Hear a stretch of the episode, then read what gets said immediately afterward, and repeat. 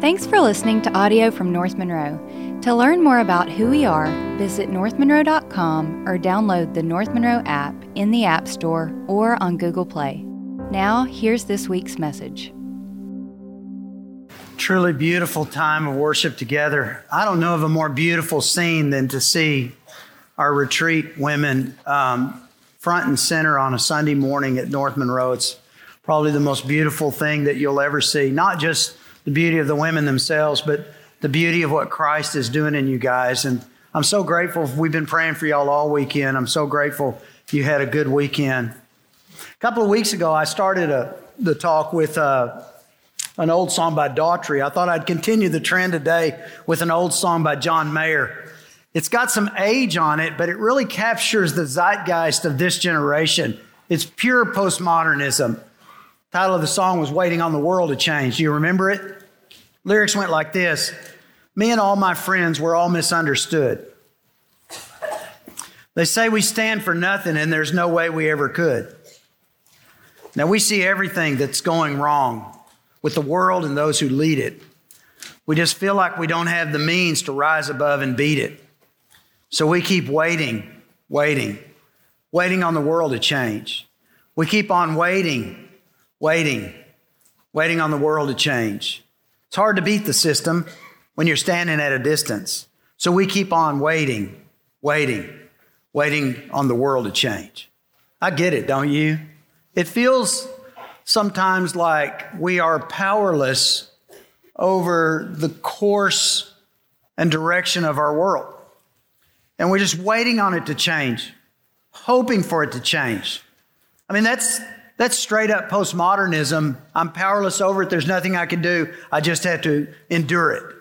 But you know, I don't think God wants us to live that way because I think He's got a purpose for us. I think God's got a purpose for every one of us. And included in that is the calling to be a part of changing our world. Every one of us is called to be a part of that. Let's go to John chapter 14. I want to show you something I saw when I read this the thousandth time.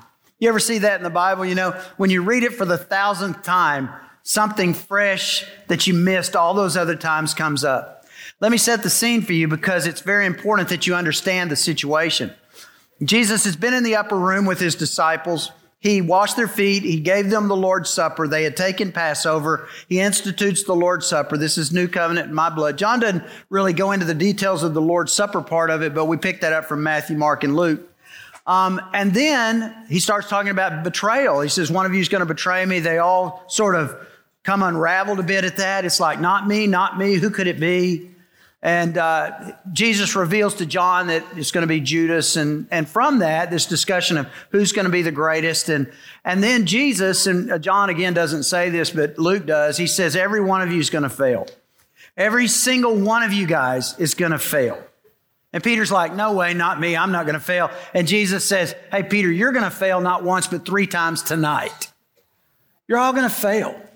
And I just feel the weight of that. I mean, if I say to you, you're going to fail, you might just get irritated with me and go, yeah, well, I'll prove you wrong. You don't know what I'm going to do. But if Jesus says you're going to fail, you're in serious trouble because he's the way, the truth, and the life. And if he says it, there's no way around it. You're going to fail. And so they're living in the weight of that as they walk out of the upper room. They're walking toward the Garden of Gethsemane. And, uh, then Jesus kind of turns the, the story and begins to pour encouragement into them. The first thing he does is, hey, get a clear perspective. He says, I go to prepare a place for you. In other words, I've got a home that's prepared for you in heaven, which means everything you're experiencing in this life is temporary. You're aliens and strangers and travelers and vagabonds going through this life. Don't fall in love with the scenery. Live your life with a perspective of eternity. You know why that's so important? Because those who have done the greatest in this life were the ones who thought the least of it. And so we live with that eternal perspective that the things that we do need to be eternal because everything here is going to go. You think it's going to stay, it's going to go. When you die, they're going to pack up a U-Haul and they're going to bring it to Goodwill or to a resale shop. That's, that's where it's going. And all those beautiful mounts that you guys have killed over your life that you're so proud of, they're going to the dump. Sorry. Nobody wants them. So, so invest in eternity. Then he says, Depend on me. I'm the way, the truth, and the life. No man comes to the Father except by me. Uh, understand, you've got to be totally dependent on me. And now he's going to shift gears. He's going to remind them of their purpose. And then after that, we'll look at it next time, about his provision, that he's going to give you the means, the power, the facility to take care of the mission that he set before you. But let's, let's wade in a little bit this morning on purpose because that's really where it, where it, it lands. And it really lands on verse 12. But to get there, I want to walk us through uh, verse 7 and following, just kind of dance across it because we'll come back to this next week when we deal more uh, with the Trinity. Uh, but he says this in verse 7 If you had really known me, you would know who my Father is. From now on, you do know him and have seen him. Now, Philip, who never says a word, finally speaks up. Don't you love it? You never say anything. When you finally do say something, put your foot in your mouth. Philip said, Lord, show us the Father and we'll be satisfied. So he's confused. I, I, don't get all this. You're going, you know the way, you know the place. Just show us the Father, we're satisfied. And sometimes, admittedly, I just want to say that to him God, just show me the Father and I'm satisfied. And, and Jesus is like, Philip, you, you moron. He doesn't use that word, but uh, that's the implication. Philip, I mean, I've been with you forever. Jesus, look at verse 9. Jesus, Philip, Jesus replied, Have I been with you all this time, Philip, and yet you still don't know who I am? Anyone who's seen me has seen the Father, so why, do you, why are you asking me to show, show him to you? Uh, don't you believe that I'm in the Father and the Father is in me? The words I speak are not my own, but my Father who lives in me does his work through me. And so we see this beautiful correlation as a beginning understanding of what the Trinity is really all about. You've seen Jesus, you've seen the Father, the two are one, the two are different. I don't really understand all that. We may talk about that a little bit more next time, but, but the, the point is, is that God incarnate was in the life of Jesus. That's who he was. So if you see Jesus, you've seen the Father. If you hear Jesus, you've heard the Father. So he says in, in verse 11, just believe that I'm in the Father and the Father is in me, or at least believe because of the works you have seen me do. If you, if you don't want to just believe, then look at the works I did, man. We raised the dead. We fed 5,000 with five loaves and two fish. We healed the blind. We healed leprosy. We, we caused demonics to come back to their senses. I mean, come on, man. How could you have seen all that and not seen the Father? But he keeps coming back around to the believe, you got to believe, you got to believe. Why is it so important to believe? Because now he's going to tell you, because you're about to change the world. And you won't go out and change the world unless you are firmly convinced of who I am. And verse 12 really becomes the key for me. And this morning, that's what I really wanted to land on. Verse 12 I tell you the truth. Anyone who believes in me will do the same works that I have done. That's staggering. But then watch what he says. And even greater works because I'm going to be with the Father. I read that and it stopped me down for a minute. Like I said, I've read this a thousand times. For the first time, it really set in on me because you have to feel the context. You know, whenever you read the Bible, try to slide into that world. Try to feel what they might have felt. Use your, read the Bible imaginatively. Uh, get the setting. The old Germans called it the Sitz im Leben, the setting in life. What were they feeling? Well, he's just told them you're all going to fail. And so they're all feeling the weight of that and the discouragement from it. But now what are they feeling? He says to them, the works that I've done, you're going to do, and greater works than that. He says that a paragraph after he tells them that they're going to fail. Can you feel the power of those words? You're 10 years old. You're standing at home plate. Game's on the lines, bottom of the ninth. Two outs, two strikes. Your team's down by two. Your dad's yelling at you from the bleachers. Keep your eye on the ball. You want to turn around and say, I never thought about that, Dad. I, I, I'm with you. Stay on your back foot. Keep your elbow up. Put your elbow down. Here comes the pitch, swing and a miss. You're sitting in the dugout crying your eyes out. You're a loser. You caused your team to lose. You caused everybody to lose. You're just, you've disappointed your team. You disappointed yourself. You disappointed dad. You disappointed mom. You disappointed your third grade teacher. You disappointed everybody. Everybody hates you because you're a loser. And you're sitting there just crying. Do you feel it? Do you feel the pain of that 10 year old boy? And then the coach slides over next to you and sits down, puts his arm around you, and says, Look, you got to trust me on this. I can see the future. And so, what I'm about to tell you isn't just my opinion. This is really what's going to happen. Tomorrow night, you're going to be in that same situation, but instead of striking out, you're going to hit a walk off grand slam. Now, you're going to go on to play a lot of baseball. And you're going to win some, you're going to lose some, you're going to fail some, you're going to succeed some, but you're going to win your high school state championship. And then after that, a D1 school is going to want you. You're going to go and play, and your D1 school is going to win the national championship. Then you're going to get called up to the bigs. You're going to be that good. And you're going to you're going to set records and you're going to do incredible things and your career is going to end in Cooperstown. And you're going to be in the Hall of Fame. Now you need to trust me on this. I've already seen it. I know it to be true. If you heard that as the little 10 year old boy sitting on the bench crying his eyes out from his own failure, would that change how you saw yourself? Well, it changed them because that's exactly what Jesus said to them. You're going to fail, but you're going to do extraordinary things. In fact, the things you do are so extraordinary, they're going to be greater than what I've done. And you know, I want to tell you this. These words meant for them are meant for us. God wants to do amazing things through you. But I think first he wants to do amazing things to you. And you've got to get that. It starts with you. Everyone's waiting for the world to change because we want everyone else to change. God wants to change you so that he can change other people. And it starts with a transforming relationship with Jesus Christ. That in that moment where you confess your sin, you admit your need, you receive Him as Savior. The Bible uses a variety of ways to describe that. Your heart of stone is replaced with a heart of flesh. You move from the domain of darkness into the kingdom of His beloved Son. You become an heir and a joint heir with the kingdom. You become empowered with the authority of Christ in you, the hope of glory.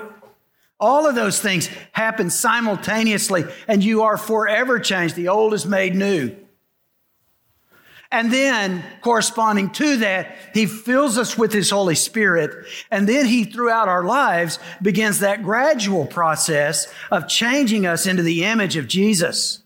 Because the one who He foreknew, He predestined to become conformed to the image of His Son. And so as we are changed throughout our life, that change that's in us becomes visible through us and the people in our small world become influenced by the change they see inside of us. And they want to change. And that's what we're seeing. What do you, what is, what is Christianity? What do we say it is? It's one beggar telling another beggar where he found bread, right?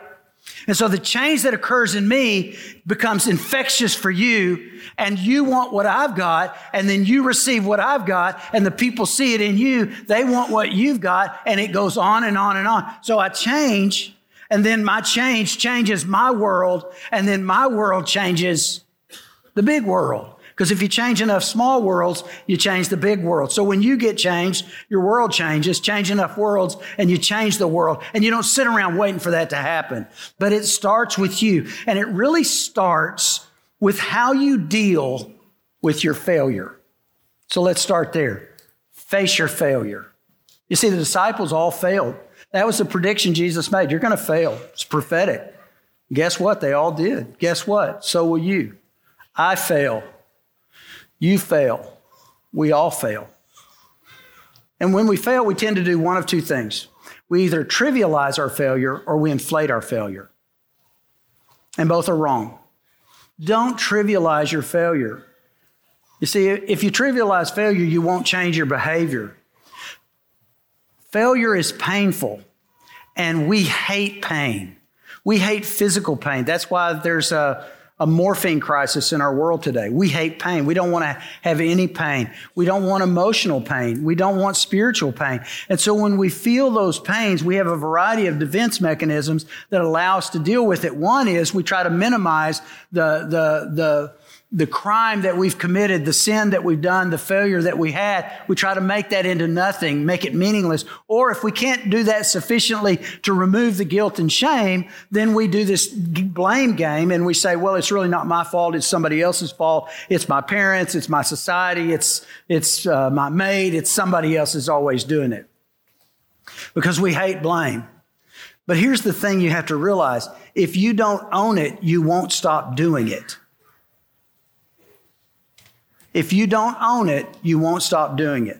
At this year's marriage retreat, Matt Barnhill was talking about apologizing and seeking forgiveness from your spouse. And he made this statement. He said, Here are the three most important words in an apology I was wrong.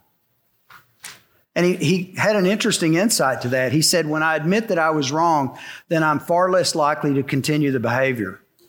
So most of the time we'll say, like, okay, okay, okay, I'm sorry. Are you happy? But you never admitted you were wrong. Or you say, okay, I'm sorry if I upset you. Is that an apology? Here's the worst one I'm sorry that you took it wrong. It's really not an apology unless you've said those three magic words I was wrong. And yet, I can tell you right now, there are spouses in this room that have never said those words to their partner. There are people in your life, there are moms who've never said those words to their daughter. There are daughters who've never said those words to their mom.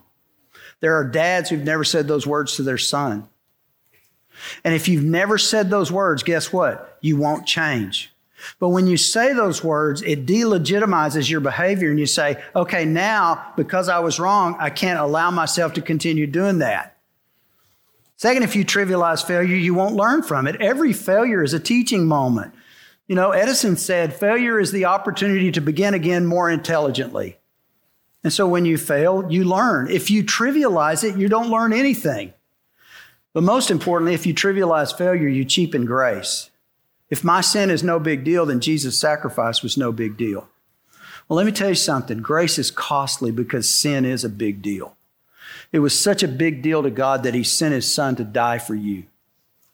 So don't trivialize your failure. On the other side is a tendency just as crippling. Don't inflate the failure. A lot of people go the other way. When they fail, they stop trying. My son Andrew loved to play with Star Wars characters when he was a little boy. You know, Star Wars and Lord of the Rings and all those things. And Amy made the mistake one time of calling them dolls. Where are your dolls? He's like, Mom, we don't play with dolls. They're our men. And so we had our man box, you know.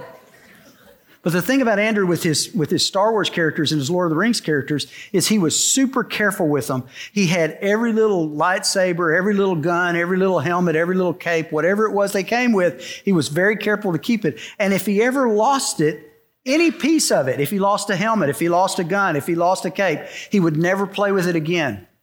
It's broken, it's ruined, I don't want it. And I would go, Andrew, just because you lost a gun, I mean, you can still use your imagination. You know, why did he lose his gun? Well, he was in a gunfight and somebody got it from him. And so this guy's having to do it without a gun. He's like, it's no good. I don't want it. I won't play with it. And I think to myself, a lot of people feel the same way about themselves. When they fail, they instantly label themselves as a failure. And they say, I'm no longer perfect, so I'm no longer useful. Jesus told his men, and feel this every single one of you will fail, but every single one of you is still going to do incredible things. just because you fail doesn't make you a failure. So don't inflate your failure. Stop letting failure stop you. You will fail. It's not if, but when. And when you fail, it's so important that you deal with it in the proper way. So deal with your failure. If God's going to do great things through you, if you're going to change your world, you have to have a proper concept of failure. And secondly, you have to pursue your purpose. He said, The works that I do and greater, and that word is mega. That's the actual Greek word. And greater works than these will you do. And you know, I, I, I draw two things out of that and I'm done. The first is dream big. I mean, not only did Jesus' words fill them with courage, but it expanded their vision. He didn't say, You're going to do what I did. He said, You're going to do bigger stuff than I did. And that's exactly what happened. You know, Jesus never went more than about 100 miles from his home. He never spoke to more than maybe 10,000 people at a single time. And when he died, he had 11 disciples left and a handful of followers. On day one of Peter's ministry in Acts chapter 2, you see it. He, he declares the gospel. Do you remember how many people got saved? How many? Anybody know? For real, this many people, nobody knows how many got saved? 3,000. Thank you. Two Bible scholars in the whole room. the first church was a mega church. And they went on from there, and in their lifetime, by the time those guys died, by the time those 11 guys died, and every one of them was killed for his faith except John, who had been banished to Patmos, there were tens of thousands of people fully committed to Jesus Christ. And within 300 years of their death, the whole world was changed, and the dominant religion of the Roman Empire was Christianity, and millions and millions of people knew Jesus. because those guys were faithful. And I'm telling you, those words meant for them are meant for us. God wants to do big things in your life. And I believe He wants to do big things with this church. Excuse me. North Monroe is not trying to get big. Did you hear that? I couldn't care less about getting big. North Monroe is about doing big things. See, we've only got so much time on this planet, and I want to do big things. So the dreams we have have to be big dreams.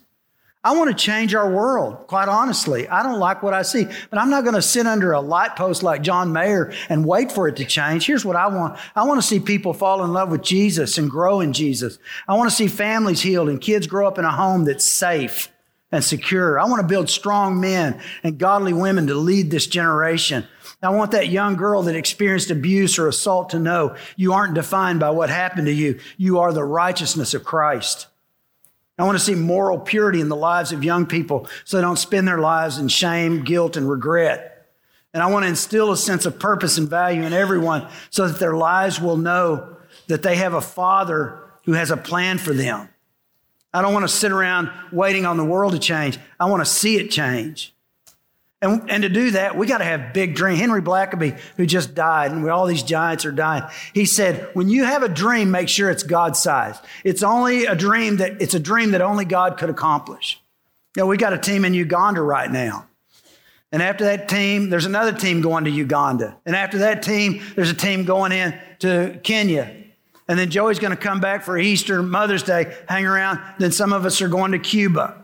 And God is using this church to spread the gospel. We've already been to Burundi, and uh, uh, this year they had already been to Burundi and, and uh, to Africa. Um, Joey posted this. Two years ago was the last time North Monroe traveled to teach in Burundi. Two years ago, there were 640 house churches. Today, today, there are 2,360 house churches. That's an increase of 1,720 churches in two years. Approximately 25,000 people in Burundi came to Christ. We don't have time for small dreams. He said, The works that I do and greater you will do. So get busy. Notice he calls it work. You know, I got the impression that the disciples were a bit like John Mayer. They had this idea that Jesus was going to change the world. And so the disciples figured that Jesus would do all the work, and all they had to do was wait for the throne assignments. You know, let's just sit here and wait for the throne assignment. And I think there's a lot of people in church that are that way. They, they think somebody else is going to do all the work, so let's just sit around and, and wait for the crowns to be passed out. Somebody said that modern church is grab all you can, can all you can, and sit on your can. That's what people are doing. Show up at 11 o'clock, show up 10.30 sharp, and leave at 11.30 dull. Sit, soak, and sour. That's not God's plan for you. He's got a purpose for you. But it's going to take work to do that. It's your work to do. Now, He'll do this through you, but you got to do it. So get busy. See, I, I, I was thinking about John Mayer's song, Waiting on the World to Change. And, and then I was reading John 14, 12. And the works that I do shall you do also, and greater works than these shall you do. And I thought, what an interesting juxtaposition, comparison, contrast between a postmodern mind and a biblical mind. We're not going to sit around and wait for the world to change. We're going to allow the Holy Spirit to change us. And as the Holy Spirit changes us, He changes our little W world. And if we change enough little W worlds, guess what happens? The big W world gets changed. You ready for the world to change? Man, I am too. But I've got to be willing to let Him change me first. Are you willing to let God change you first? Would you just pray with me? And what if we made this commitment today? And here's our commitment God, my first commitment is I purpose to deal with my failure in a biblical way. I purpose to deal with my failure the way you would have me to. I'm not going to trivialize it, I'm not going to maximize it. I'm going to fail, but under your grace, you've got a purpose for me. And God, here's the second thing I'm going to make myself available to be changed so I can become change. Would you just pray that? That's a commitment. Heavenly Father, thank you for this encouraging word. That you've got something for us, that your plan is in place. And it's more than just living and dying, it's more than just riding this ball around the sun. And so, God, we purpose before you, change us so that we can change our world. In Jesus' name, amen. Our hope is that this message has encouraged you to seek Christ in your own life and make him known wherever you are. If you enjoyed the podcast, please subscribe on Spotify and Apple Podcast and share it with a friend. Thanks for listening. We'll be back next week.